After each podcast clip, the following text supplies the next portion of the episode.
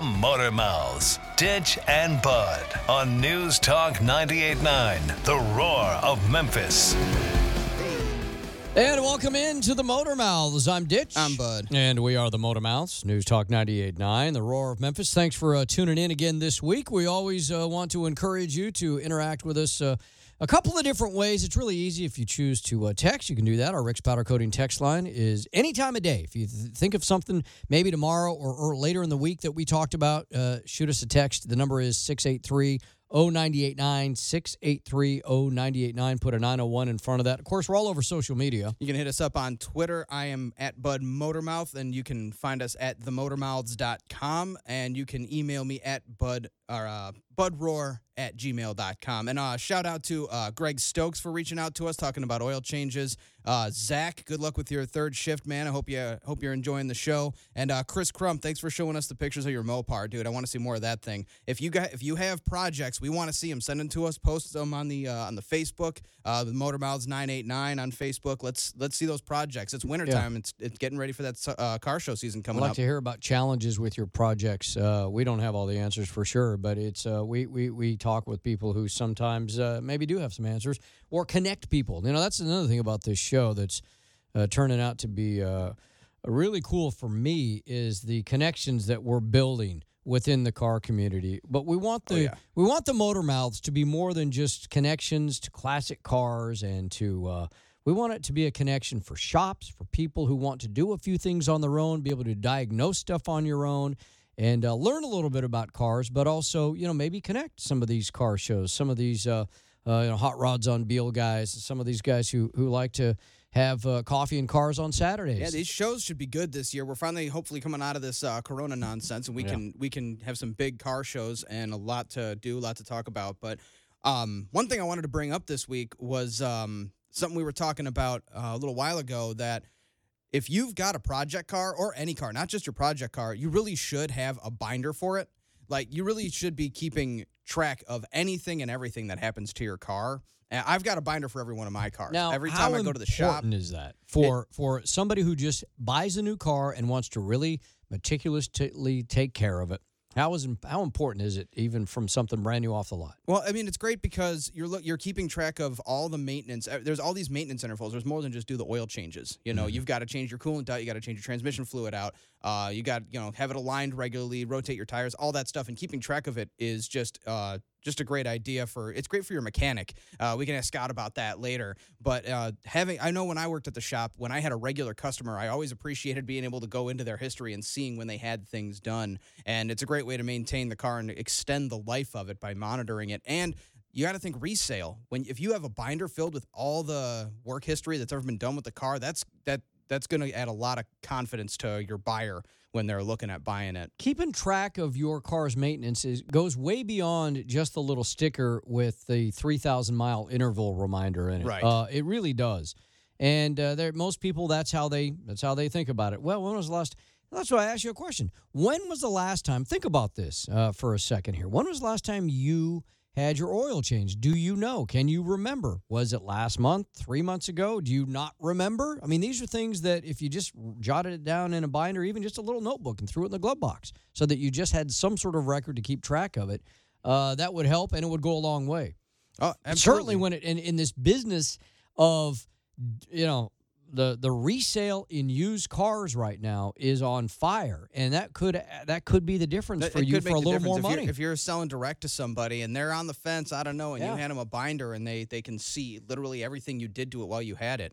Um, that's gonna that that could be the the thing that makes the decision for them. You know, I, I know whenever I go to buy a car, I always want to know. You know, you, you you go to the Carfax, but that's only as you know you, you got to Right. it's as reliable as it is. But you go to that and you want to see. You know, it's, I mean, especially yeah, if it's been in an accident or any of that, but still just you know. Um, I, I remember seeing a post on online. It was like um, it was an HHR like mine, and it was for sale for like for like six grand. And someone was like, it was like forty seven thousand miles, and they're like, you know, this looks like a great deal. They're like, yeah, but think about it. What, what if it could be forty six thousand miles? What if it's only ever had one oil change?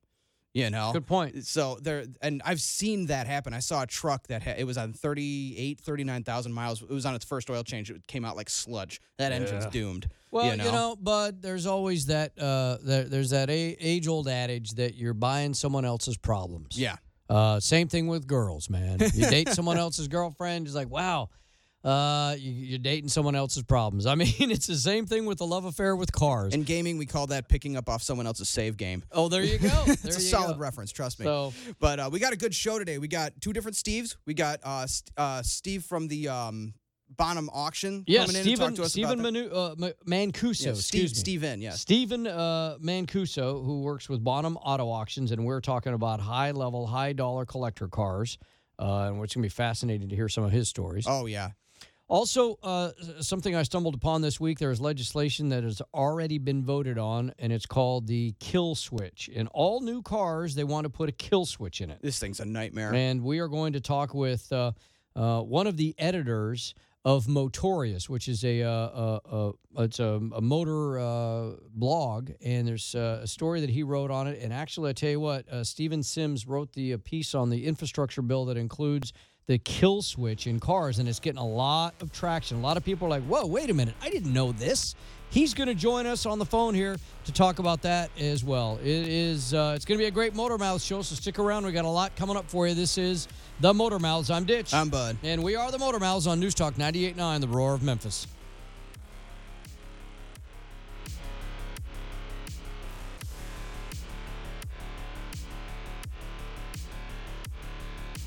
The Motor Mouths, Ditch and Bud. Here are your messages.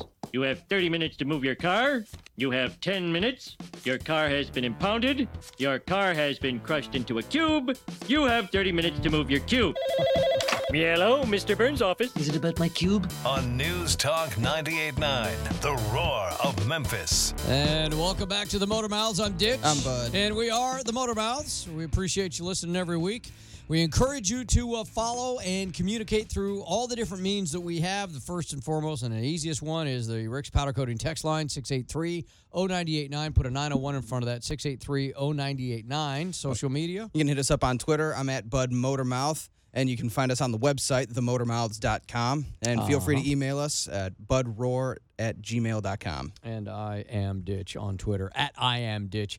One thing we love to do here on the Motor Mouths is sort of span uh, the uh, the the the span the horizon with all kinds of different things and educate not only you the listener but Bud and I as well. We I, I there is a uh, you know we got into a couple of weeks ago the whole concept of uh, you know building cars from the ground up. Bud, you've spent a lot of time at some of the classic car shows around town, and there is a fine line between a uh, a classic car that's been fully restored, classic cars that are in mint conditions, and these cars that uh, are sort of Frankenstein together to kind of be a classic in their own way, shape, or form. And through some of all of the conversations that we've had the last few weeks, uh, uh, some, some very interesting people have surfaced. One I know of I've gotten I've gotten obsessed with uh I gotten obsessed with resto mods, but uh, that's not what we're talking about today. We got we got Steven here uh, coming from the Bonham auctions. What's going on, man? Hey man, good morning. Stephen Stephen Mancuso, man, you, we we appreciate you uh, coming in and chatting with us here.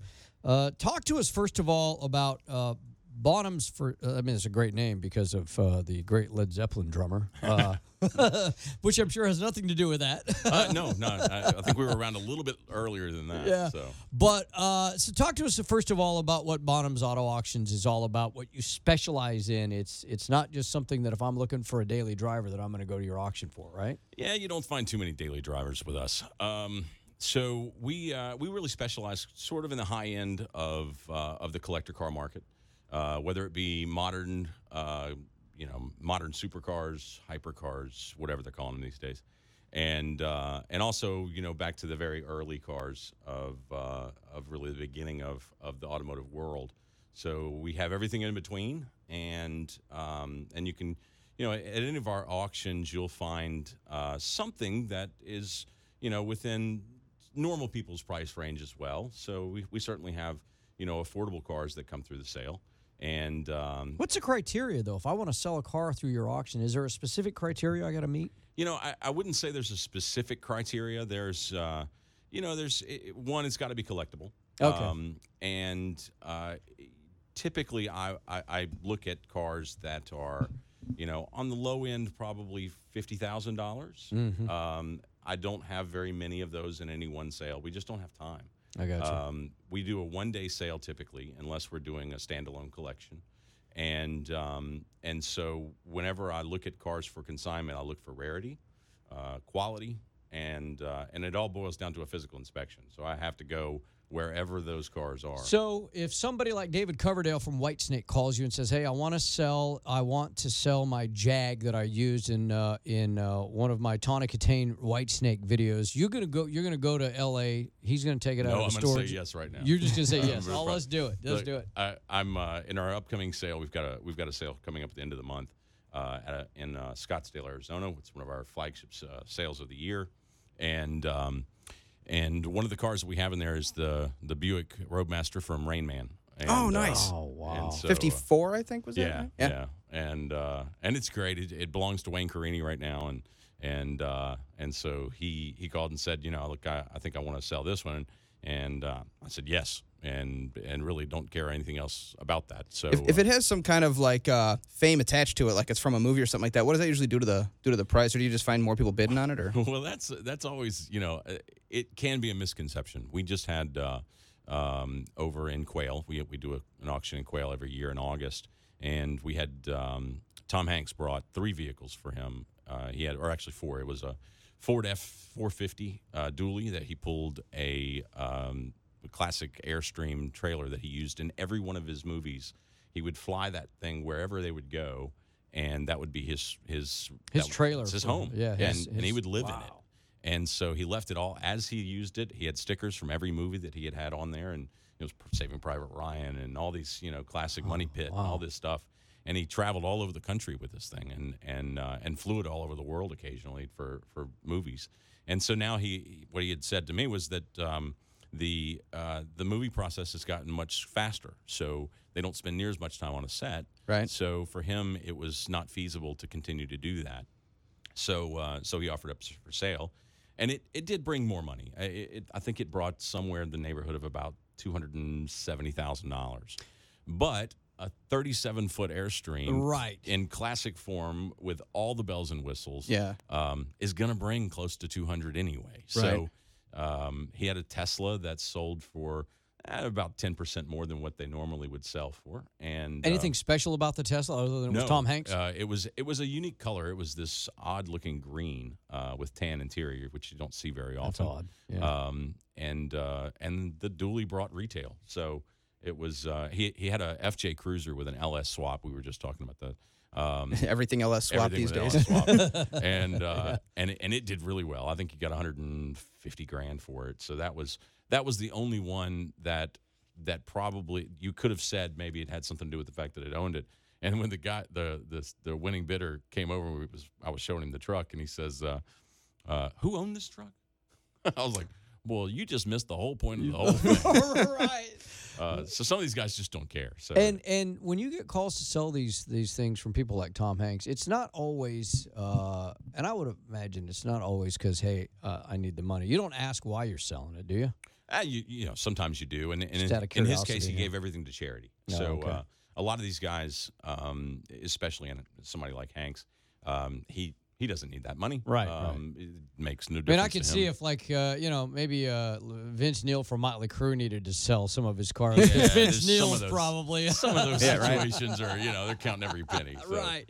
Uh, what, what in the how long we're, we're talking with Stephen Mancuso from Bonham uh, Auctions. What are what is in the experience you've had uh, with this auction house? What's the the the one car that you just couldn't believe either it got what it got or that it that you did that you were part of that whole deal. Well, I, I, I mean, you're full of stories. I'm sure. Yeah, and, and for me, it's actually kind of personal because uh, I got into this because um, I sold the autom- uh, Tupelo Automobile Museum over in Tupelo, Mississippi, and I was asked by the owner to help her with that process. And so um, we had a pretty eclectic collection of cars there, and that was that's how I got into Bonhams, and um, and I learned a lot in that in that you know two year process, and and one of those things was that uh, estimates make a whole big difference. And so this collection was uh, 200 and right at 200 cars, 187 cars, and um, we had a, a just really a, a Tucker, a Duesenberg, you know, some really fantastic cars that were in this collection. Yeah. Um, 1899 Knox, that was this three wheel, silly looking thing that we got running in about 20 minutes, and um, and in the back of the room there was this Volkswagen SP2, which was a Brazilian-made Volkswagen that had um, zero power whatsoever. I think it was like 75 horsepower, and uh, but the car looked great. It was the body was just fantastic, and everybody that came in prior to the auction asked about, you know, let me see this. I want to see the Tucker. I want to see this. I want to see that. And then right I'm before sure the they Tucker leave- gets a lot of attention. Yeah. yeah, yeah, the Tucker was great. Um, and then they, you know, before they leave, they wanted, hey, I want to see that SP2, and we had that that estimate on that car was five to ten thousand dollars. So, um, so everybody wanted to see this car, and we had, you know, probably seventy people that had made previous bids on that car. And uh, I mean, I think the highest selling one at the time that we could find was like fourteen thousand dollars. And this one sold for thirty thousand at the Hammer. So, Oh um, wow. so those there's always you know some of that and some of that is strategic and and it you know it makes a big difference of of what an estimate looks like and people always want to know estimates and some of the auction houses have completely gotten away from estimates because So how, how do you how do you how do you give a car an estimate? Like what's the process there? so it's uh A car is worth what someone's willing to pay. Yeah, exactly. That's know what I always hear, right? Look, it, it's a guideline, and it Yeah. doesn't have anything to do, especially right now, with with, with what the car's going to sell for. Mhm. Um, but what it can do is get more people interested in the vehicle. So, uh, and that can work in, in many different ways. But when you have something like, you know, a, a, a 49 Tucker, um, that car is one of 50 cars that are that are out there, uh, 47 I think that still exist. And this car had a really unique story. Um, and it was really important to get the estimates right on that car Right. and so uh, I felt like the car was was going to be close to two million, and um, and we do, we had a lot of conversations about where do you put the estimate because the car doesn't run and drive, um, it's sitting low, so the suspension needs to be worked on. We know that. By a handful of mechanics in the country that are willing to touch There- that thing. Yeah. There is one guy that really you can send it to and know that it's going to be done correctly, and um, and so there's there's always that you know you look at that and you go well you look at all the previous cars that have sold and Tucker's maybe a little bit easier because there's very few you know they're they're all recorded you can find all that information a 32 Ford you know um, is a little more challenging and you look at what the you know what does it cost to build it to where it is um, and and that conversation takes place with the seller and you say you know look what do you want out of the car? What are you, what are your expectations? And then you try to find a, an area where you can say uh, i'm comfortable to let it go at this price and uh, i'm comfortable uh, and then i'm comfortable to offer it at that price. And sometimes it doesn't work and and if a seller is so far out then i don't want to set him up for disappointment at the same time, you know, there could be that situation that one, two guys in the room that are willing to do it, but it, it's a gamble, and it's always a gamble when it comes to an Very emotional too. Not only is. from the purchaser's side of it, but from people who are selling some of these cars. Oh. They're incredibly emotional attachments to them, and they may come in and say. Well, Stephen, you know, I, I love this thing. It's been generations in my. I think I should get this much for it. And you you know, sometimes you probably have to walk them off the ledge and say that's not realistic, dude. Well, I mean, I know that you're married to it, but come on, man. And and you know these these things are a labor of love for a lot of people, and Yeah. and uh, and I run into that a lot, and people customize their cars and they customize it to their taste, and you know the guy you know says, well, I, I want two hundred and fifty thousand dollars for my car. And I say, well, you, I know the perfect buyer, and I'm looking at him. You know, it's it's like that's you're the guy, and you spent that money. It's unbelievable, man. What a great! I could we could talk with Stephen for all day, man. We do For a real. motor, motor mouth show. We haven't even gotten to Rolls Royces, Packards, and uh, Auburns and Cords yet. Find out more about the auctions with Bonhams. It's called bonhams.com. You got an upcoming auction in Scottsdale, Arizona, the end of the uh, month, and you can find out all the stuff online and, and bid online as well if you want, right? Absolutely. All right. We are the Motor Mouths. I'm Ditch. I'm Bud. and we're back coming up next after this on News Talk 98.9, The Roar of Memphis.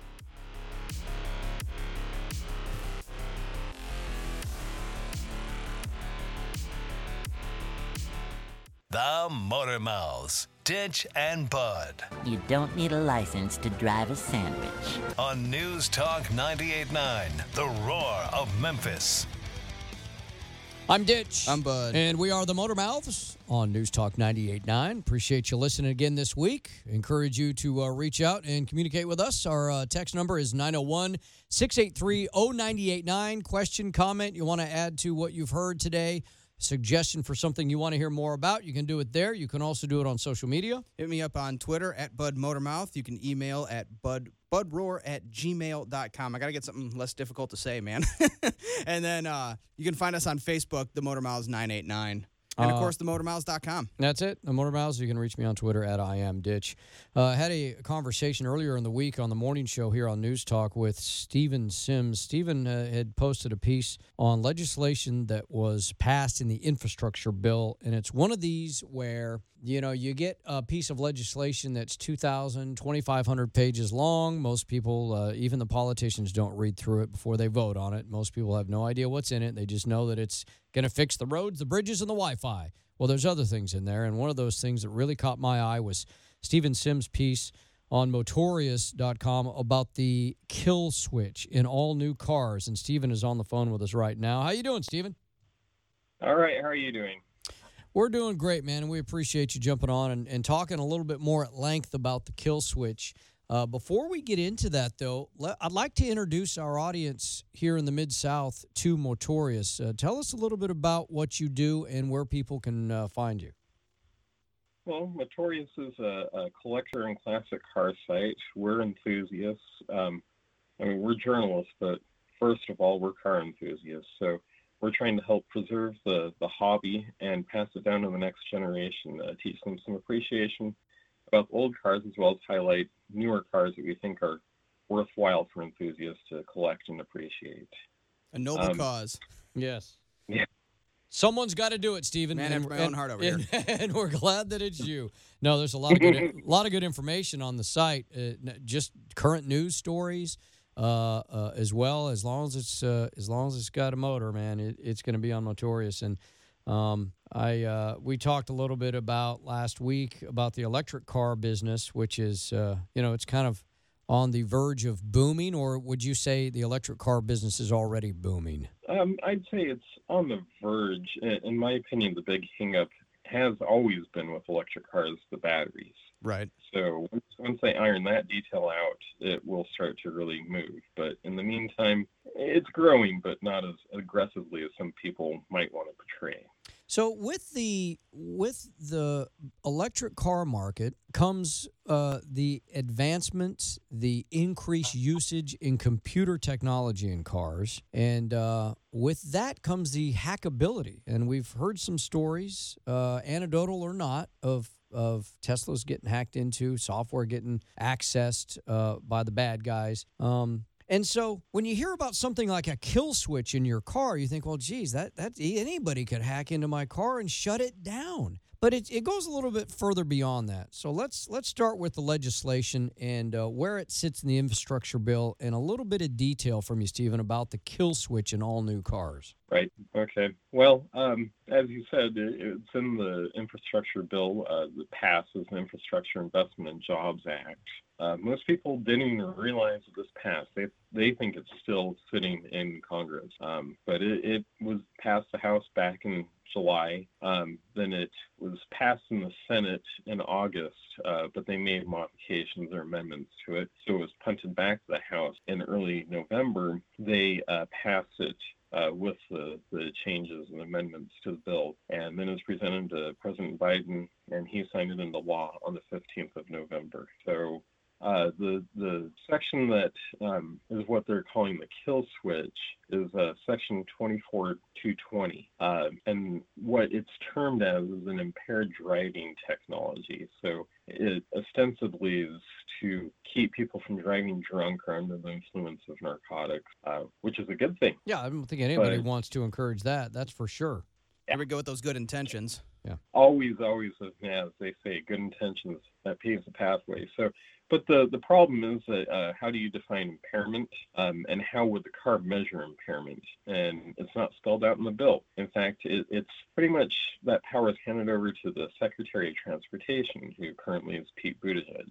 So he and the people under him would decide this. Yeah, I know. I know. I we were we were talking about this, and uh, after I read the article, I was like, oh, so I'm gonna swerve to miss a cat on the road, and then my car is gonna pull me over. Possibly. Um, there, there has been some talk that this would involve even installing breathalyzers in the cars. Again, the legislation is vague, so that could be a possibility. See, this is more of a reason for someone to love a classic car Right. Every time, every time they come up with stuff like this, I want. I, I, I figure I'll stock the garage with older cars. I'm not Yeah. buying anything after like '96 was my cutoff for the longest time because in when I lived in Illinois, if your car was made before 1996, you didn't have to take the emissions test, so you didn't have to go and do uh, you know every other year where they plug into your computer and make sure it's running the way they want it to and everything. And now I don't have to put up with that down here in Memphis. I like that. Well, what's interesting to me about this is uh, it opens the door. Uh, again, here we go with that sneaky. Well, it's for your safety, and uh, they they've left the door wide open for interpretation. There's uh, not a lot of detail behind it, other than let's just put it in there. Let's put the drunk driver kill switch in cars. Uh,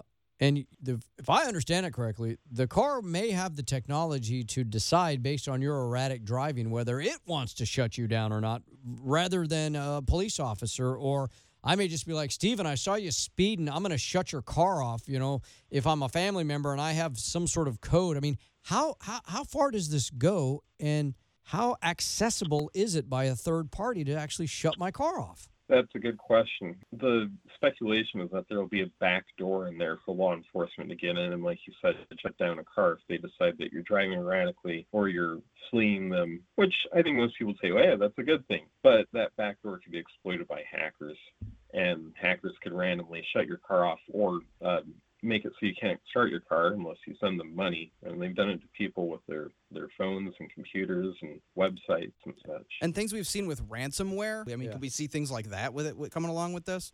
Yeah, I mean, well, it happened with an oil pipeline, so think it's definitely a possibility. Could you imagine that if if somebody hacked into, let's say, OnStar and said, "We're going to shut down every person who subscribes to OnStar unless we get five million dollars," and all of a sudden you have all these cars shutting down on the highways, Right? I Like, right in the middle of the commute. Yeah, it's, Yeah. It, that that alone is enough to say we got to put the brakes on this uh, until we can either uh, just you know 86 the idea or come up with a better way to do it. Um, Yeah, so what what can we do at this point? well, here's what you do, bud. I mean, this sounds like one of the, you know, in monster truck racing, they have the re- little remote control thing so that if the monster truck gets out of control, there's a guy who's sitting in the stands and he can kill it that way. I mean, you, I could just see the, I guess what the, the, the police would have the codes to your car. Is that what we're thinking here, Stephen? Or how, how would It was police so be able to shut? what I yeah. saw. Yeah. Yeah, it, it's unclear um, because this has never been done before. So it, it really depends on how the Secretary of Transportation decides it should be done, or you know, people under him. So uh, And it was, don't it know if it was just federal law enforcement, local. No one knows. a lot of questions. And when you register your car, they they will attach some sort of a kill switch code to your car, probably with your VIN number, and it will go in some database somewhere. And uh, if if uh, you know you're involved in some sort of high speed chase or something, uh, police have that code, and I, I guess they can they can shut it off. shut Yeah, it all down. yeah. Uh, we should be clear. It's it's both supposed to go into effect what in five years on new cars. I, we saw something similar with this. We, I know we've talked about this. We saw something similar with the tire pressure sensors. In 2005, they passed a law that every car produced in America had to have pressure sensors inside the tire. But since that technology was available, which I think that's a good thing because a lot of people don't get out the little pen thing and test their tire pressure. But that's a whole different story than giving someone remote access. yeah, that's to not your shutting car my car off but if I've they're, got a, they're not tire. uh, like that. They're not going retroactive. They're not, at least not yet. They're not making you pull in your, uh, you know, uh, 2001 Chevy and install this thing. But again, that uh, it, could we see that coming down the line? Yeah, that's it's definitely a possibility because they may decide that. And there's there's been talk in some circles that older cars are uh, problematic. We need to get them off the roads. They're dangerous and such, which we're definitely not fans of. no, yeah, no, and- that's, and- I don't want to hear that. older cars that are built stronger uh, and have more strength to them in collisions. Obviously, some guy in a Tesla does not want to be hit by somebody who is, uh, you know, driving a uh, uh, Mercury Grand Marquis from 1997 or something Right. that's got some strength to it. You know. yeah. Um, I, I don't know. Th- This is a very interesting uh, uh, topic, and, and there's a lot of unanswered questions. Uh, and as we uh, get closer to the date, the kill date of the kill switch, which uh, anything after what 2026, Stephen, is that right? Somewhere around there. It depends on when they decide to really put this into motion. Yeah. So how do you uh, how do you think car manufacturers will respond to this, or are responding to this? So far, they've been, uh, as far as I know, publicly silent about the whole infrastructure bill. Um, but it, what I know about automakers is most of them are probably in favor of this. The more legislation, the better. The more regulation, the better. And why they, is they that? Like I mean, why? Why? Because if I'm an automaker, I don't want a lot of legislation. I would think anyway. Well, you, you would think not, no. But here's the thing: is these automakers are humongous, and they have humongous government compliance entities inside them, and so they can comply with all sorts of new regulations with relative ease. But if you're, you know, trying to start up a, a new automaker in Tennessee, let's say, uh, and you're trying to comply with all these regulations, you can't because you just don't have the resources. So it keeps competition from entering the market so the automakers have a stranglehold. Uh, where do you think we're going to be in the car world by 2030? How many? What do you think the percentage of electric cars on the roads will be? Oof, boy, you know, I learned a long time ago that trying to divine the future is problems. Um, I, you know, if I had to make a guess, I'm probably going to be wrong here, 20 to 30 percent, but Yeah. I don't know. So we got a long way to I go. don't That's think it's gonna be, yeah, I don't think it's going to be a sudden adoption like how some people are talking about this revolution. I mean, the, the adoption of the automobile itself was slow, yeah. and I think this will be similarly slow.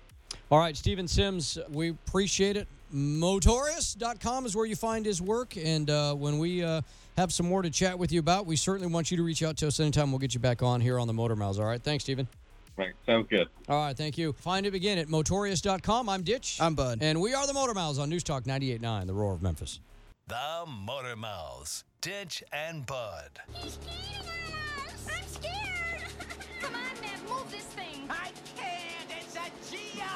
On News Talk 98.9, The Roar of Memphis. And welcome back. I'm Ditch. I'm Bud. We are the Motor Mouths here on News Talk 98.9. We've uh, uh, the things that we're talking about today. Of course, classic cars. We had Steven on with uh, Bonham Auto Auctions, uh, classic car auctions, and one thing that he pointed out that's important, and Bud and I touched on this earlier. Bud's a big advocate for keeping a diary of your car, especially if you've got a classic car. And as Steven pointed out with Bonham uh, Auto Auctions, that uh, sometimes uh, what is the value of the car is the story behind it. And sometimes the only way to document that story is through a binder. a binder or a collection of the paperwork going back to you know anything you can get your hands on. I remember my uh, my Buick. I had everything from the data card to uh, from when it rolled out of the factory to like every single bit of maintenance that was done to it, and that was that was huge when I bought it. That made a big difference for me, and I think it's just a great idea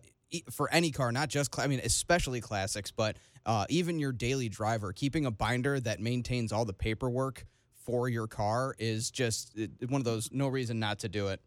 And it doesn't always mean that it's going to get you more money when it's resale time, but it certainly can't hurt. Now, this doesn't have to be for somebody. Let's you're listening right now. You're like, I don't, I don't have a, I don't have a, a, a, a classic Mustang. Why do I need one of these things? Well, we got Scott again on the uh, show with us here today from the Shop of Memphis. that 1635 Bonnie Lane, uh, just off Germantown Parkway. And uh, Scott, from a mechanic's point of view, if I bring a car to you, how important is it for me to come in and say, "Oh, and by the way, here's my journal or here's my log of everything I've done to the car thus far"? Well, that just that just helps me out a lot in the idea of what the car's been through, or what it's not been through, or how it's been maintained. It's uh, yeah, it's very important.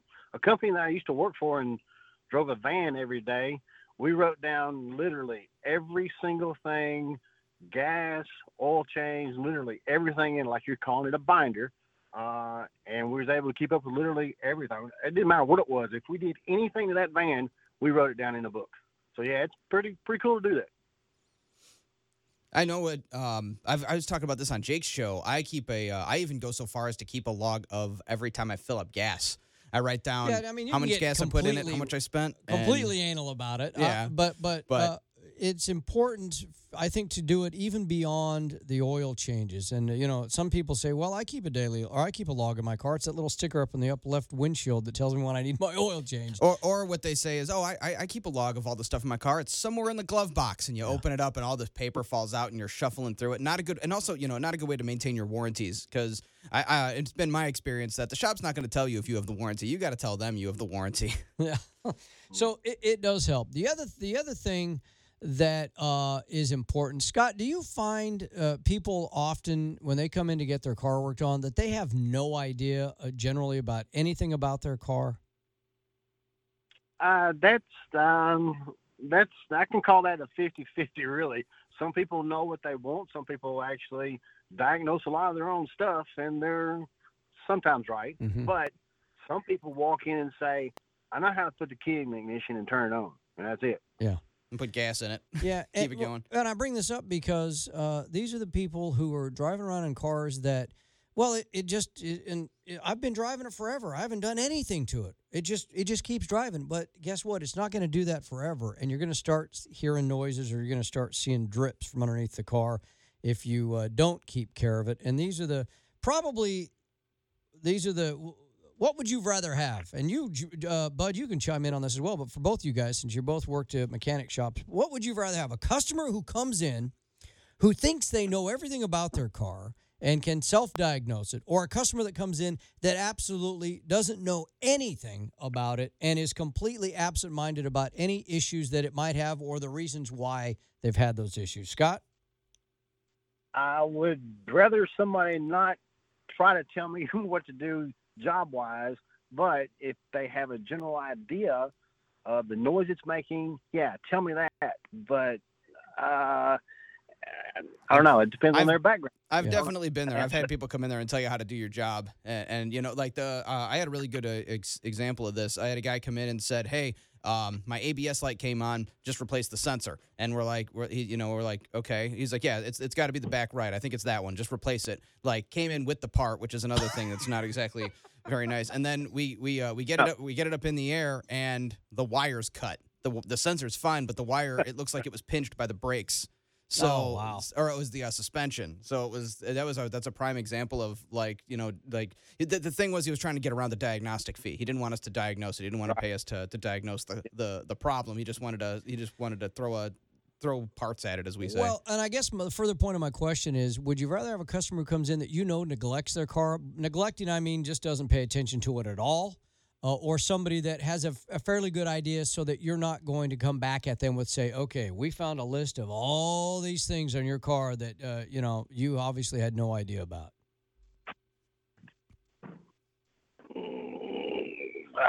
I, I don't know how to answer that. Yeah, I mean, I get it. That's a tough question. And my point about bringing these questions up to you guys is because it's, it's so important to at least have some general idea of where your car's life is. Yeah, and that's why it's great to have that like understand the maintenance schedule when you buy the car. You know, know that you know sixty thousand you do the coolant, or you know, um, transmission fluid every eighty thousand or hundred thousand, depending on again, it depends on the car. You got Yeah. to know the car itself and what it's going to need uh, maintenance wise, even down to the filters. You know, or at least. Uh, when when I mean, like fuel filter is something that I think gets overlooked a lot. Not a lot of people do that these days, and gas is filthy. Yeah. Yeah, I, uh, I my other question for you guys and Scott, I've uh, you know, you've know you've seen my driveway before. I got a lot of drips underneath my Yeah. truck. Uh, I've Yep, got I've yep. fixed those. At least at some point, I I had one of the major problems was my uh, rack and pinion. I got that replaced. I replaced it, and that and the drip stopped. Now they're starting to come back, but they're coming back in a different spot, and it's hard to kind of tell if it's engine related or if it's some sort of a pump that's leaking. I've diagnosed the fact that uh, it's not a hose because I've followed all the hoses. Uh, but generally, when somebody comes in with a leak on a car or a truck that has 175,000 plus miles on it, generally speaking, where is the issue that you look first? A radiator, or just really pressure up the whole system. Yeah, I, I, I kind of agree with that. You just throw there's uh, basically a replacement radiator cap that you can pressurize, and uh, you just start you start looking for for it dripping out. So, Right. uh, but I, I guess what I'm getting to is, uh, if uh, how do you how do you determine, uh, or what's the quickest and easiest way if if it's just somebody like me who wants to try to figure out where it is coming from without that kind of equipment uh, at my house? You know what I'm saying? Without getting really up in there and looking at it and saying, okay, this is an oil leak. This is uh, I can tell it's already not a radiator leak. Bud, you looked at it and you thought it was like a yellow color or, or orange color. I thought it was. Uh, That's where I was going. The the colors will Uh, help you determine, right? Right, right. That's where I was going to go with that. Is pay attention to what color it is and actually what the actual uh, fluid feels like. Uh, you know, antifreeze is kind of slick, but oil is really slick. And, I don't- you know, and power steering fluid's pretty really slick. But Yeah. color wise is a good way to go with it. Okay. All right. Well, listen, man, we appreciate you jumping on with us again, Scott. As always, here on the Motor Mouths, you uh, find Scott and his services at the shop of Memphis. They're at 1635 Bonnie Lane. And uh, we'll have you on again, Scott. Thanks, buddy. Thanks, Dave. Appreciate it. All right, man. We'll talk to you. Dude, I tell you, I was watching the uh, those auctions all week, and it's absolutely ridiculous. These the prices on these cars are out of control. I know it's a total shift in tone here, but I was thinking about it. Uh, we're seeing Mercedes S, uh, the those old '60s SL Mercedes going for 1.3 million dollars. Uh, I, all these old like '60s muscle cars, I'm seeing them hit you know six figures regularly. I saw a Corvette, uh, Resto Mod Corvette, go for like like 325 grand, and uh, it's absolutely blowing my mind. We really got to get we really got to get uh, Steven back on here and talk more about these car auctions because um, I definitely feel out of my element watching these things. Well, the used car market is uh, a lot of people are getting par- priced right out of the used car market. We're talking, you're talking about collectors' car auctions, but even just the used car market where people are in the market. I'm, I'm reading who are looking for just a, a, a replacement automobile. It's their uh, daily driver. daily driver. Uh, the prices are going up even so high in that marketplace that uh, people are getting priced out of the market to getting something that they could have afford. You know, if you can't afford a brand new car and you're looking at something cheaper, or maybe a, a kid in your family is about ready to start driving, you want something really cheap. The, it's tough to find those right now. You know, I find myself wondering um, what this is doing to the salvage title market because I know we were talking about that before. Um, whether or not uh, it's a it's worth it to buy a car with a salvage title, and and I've always heard it's hard to offload those, but I'm actually considering looking into it at this point because that's just an, an uh, almost I wouldn't say an untapped market, but a potentially untapped market. But you got to be careful about what you're getting yourself into. And then there's other uh, salvage title questions with uh, with regards to insuring a salvage title car. Right. Uh, and the cost that that's going to uh, run up as well. So, uh, yeah, it's been uh, we've had an interesting discussion today. If you want to chime in on any of the stuff you want to uh, add to it, uh, make other suggestions, we love to hear your input. You can always text us on our Rick's Powder Coating text line. That's 901 683 0989. We're all over social media. You can find me at Bud Motormouth on Twitter. You can email me at budroar at gmail.com. And you can find us on themotormouths.com. We'd love to hear from you. Send us your projects. We want to see them. Want to see projects? Want to hear how you're doing? And, and if you have other uh, suggestions for an upcoming show here on the Motor Mouths, that's the place to get that info to us. Uh, we'd love to hear from you. I'm Ditch. I'm Bud. And we are the Motor Mouths on News Talk 98.9, The Roar of Memphis.